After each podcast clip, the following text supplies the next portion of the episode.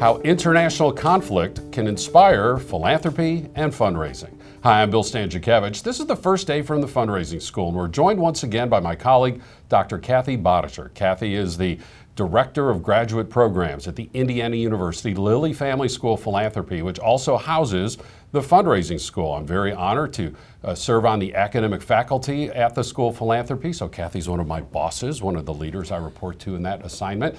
And Kathy is a great example of what happens when you pursue a master's degree from our school because we're not teaching you how, we're asking you the big questions. We're presenting you with concepts.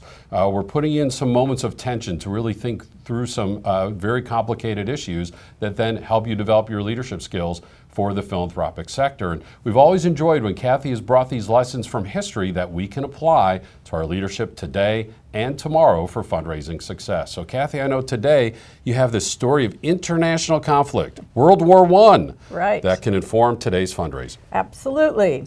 So, I think this is my fourth podcast okay. with you. Um, Thank you for yes, being my boss being today. um, and there are a couple themes from history, right, that, um, that I keep reminding us of. And um, things we take for granted today had to start somewhere. Yes. Right? So, the Red Cross, we take for granted. One today. of the largest nonprofits in the world. Absolutely. Um, but you may not know the Red Cross was taken to scale, uh, really changed from Clara Barton's individual vision that she um, was, was fueled by this idea when she visited Europe after the Civil War. But the Red Cross was a struggling, small organization look, looking for its, um, its purpose in life. And then um, World War I changed everything. Mm. Um, World War I, of course, changed the world. Changed, changed a lot of things. A lot about philanthropy. So, to understand how that happened, uh, we need to know about an enterprising gentleman named Charles Sumner Ward. And Ward was an executive, a fundraiser who worked for one of the YMCA yes. branches in Grand Rapids. And he had been working as a fundraiser for several years for the Y. He worked all year long trying to meet these modest goals, and he was a little fatigued. Um, I bet your audience can relate to fundraising fatigue, yes. right? And so he went to his board and said, What if we try something a little bit different? What if we consolidate our fundraising effort into a short period of time. We'll make it a more intense effort, and then I'll leave you alone for the rest of the year. And they said, well, we'll, we'll give it a try. Mm-hmm. And this went really well.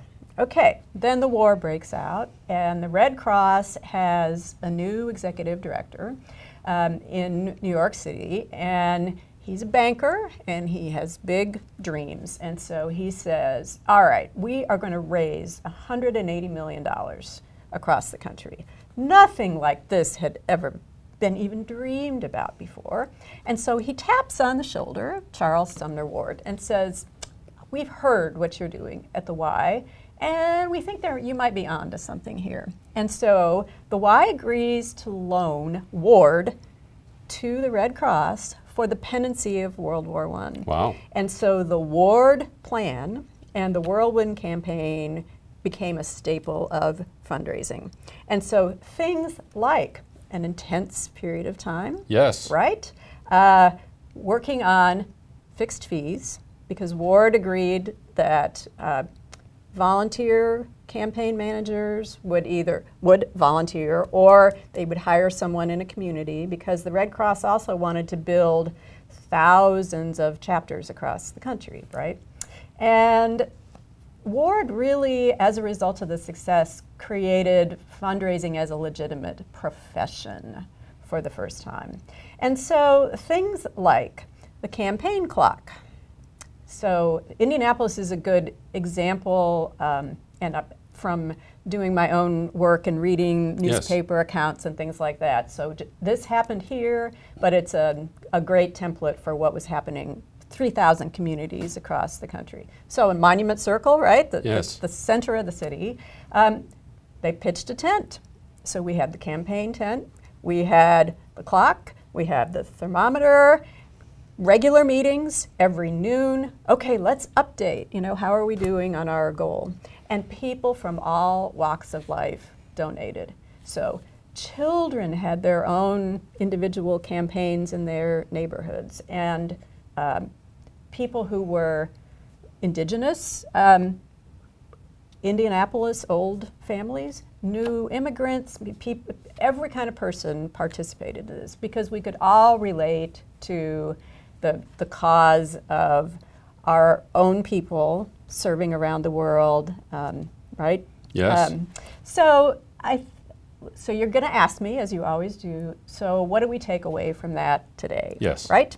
Um, so your your donor pyramid, um, a, a very important businessman in the community uh, led the elite um, at a dinner in which he raised a considerable amount of money um, in one evening, and this is this was legion then for years in Indianapolis, but people from all walks of life, as I say. So you have to have all of those small gifts and build the base. Um, you know, this, your audience takes this for granted, but again, you know, things have to start from somewhere. So we have this phenomenon.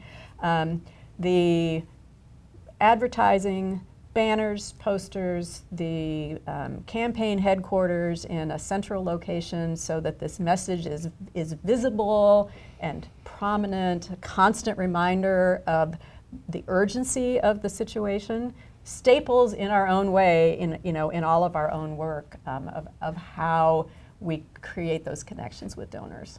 You know, Kathy, when you talk about the ward plan, mm-hmm. it fully ties into what we teach at the fundraising right. school, which has a 14 step process for fundraising to really emphasize that fundraising requires planning and fundraising is a management process that's part of the broader management and leadership of the nonprofit organization. We see all of this in what the Red Cross did with Ward and what the YMCA did with Ward even Absolutely. beforehand, uh, the planning and the management function.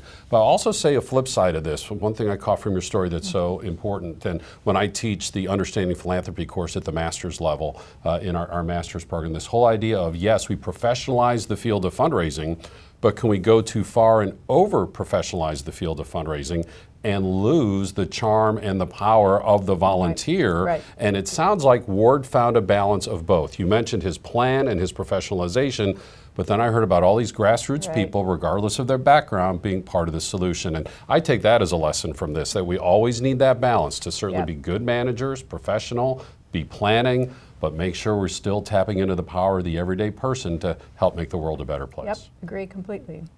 Well, what a wonderful lesson and a tragedy from World War I that was turned into something in the American Red Cross that flourishes to this day. And it sounds like, regardless of whether I'm small, medium, or large, these are lessons that I can apply. 100%. And we, we know from um, one of our founders and early director, Bob Payton, that philanthropy is a response. Yes. And this is another reminder that um, not that it's a silver lining that uh, that we get the Red Cross taken to scale and professional fundraising, but it is an outcome, a consequence of something tragic. And um, so philanthropy is there to to remedy uh, pain and suffering in the world, and I think we should be proud of this legacy. It's a response to a problem, philanthropy and fundraising, also a response to an opportunity. Maybe you see the lack of a theater or the arts or something like that can happen in your community. And this story shows you that the opportunities are possible. It's a lot of work, it's not easy. You're telling a story that happened over many, many years, Right. but shows you the potential of what can happen even today and as you plan for tomorrow. Once again, you see the depth that uh, you can tap into as a master student at the Lilly Family School of Philanthropy, as Dr. Badertscher's presentation today really gives you evidence of the big questions, the big topics, the big issues in which you are immersed and allows you to develop as a leader in the philanthropic sector. And now the master's degree is available entirely online. Wherever you are in the United States or around the world, you can earn this degree uh, at your convenience, your timetable to get that next leg up, both academically and professionally. For more information about the master's degree, go to our website at philanthropy.iupui.edu and you'll see information there. You'll also find information about the fundraising school. This is our executive education courses that are two to four days, fundraising techniques and approaches. We now have four certificates, along with the certificate in fundraising management. We now have a certificate in fundraising leadership, and Dr. Badertscher teaches a course on ethics in fundraising as part of that leadership certificate. We also have our nonprofit management certificate in partnership with SPEA, the O'Neill School here at IU, and of course a new certificate on college athletics fundraising. We can customize training and bring it right to your nonprofit, your association, your region, anywhere across the world. We also have quarterly webinars and of course these free podcasts, which you can also use for staff training and for your board development as well. Again, all on our website at philanthropy.iupui.edu and then at a forward slash the fundraising school. I'm Bill Stanczykiewicz, and now you are now more up to date on this first day from the fundraising school.